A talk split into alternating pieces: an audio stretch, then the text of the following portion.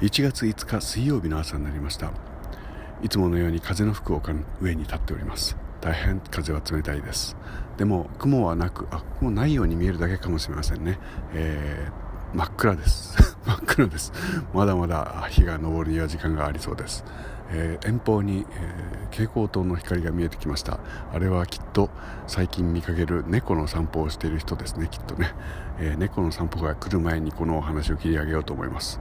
昨日は年賀状が自宅に5枚届きました。あ5枚じゃない昨日だけじゃないですね、え累計ですね。累計5枚届きました、えその宛名書きを済ませました、え職場には10枚の年賀状が届きました、えこれからじりじりと年賀状あるいはそれに代わる何かを書いていこうと思う今週です、えー、それからやるべきことが山盛りですので、えー、今週は元気に進めていきたいと思っています。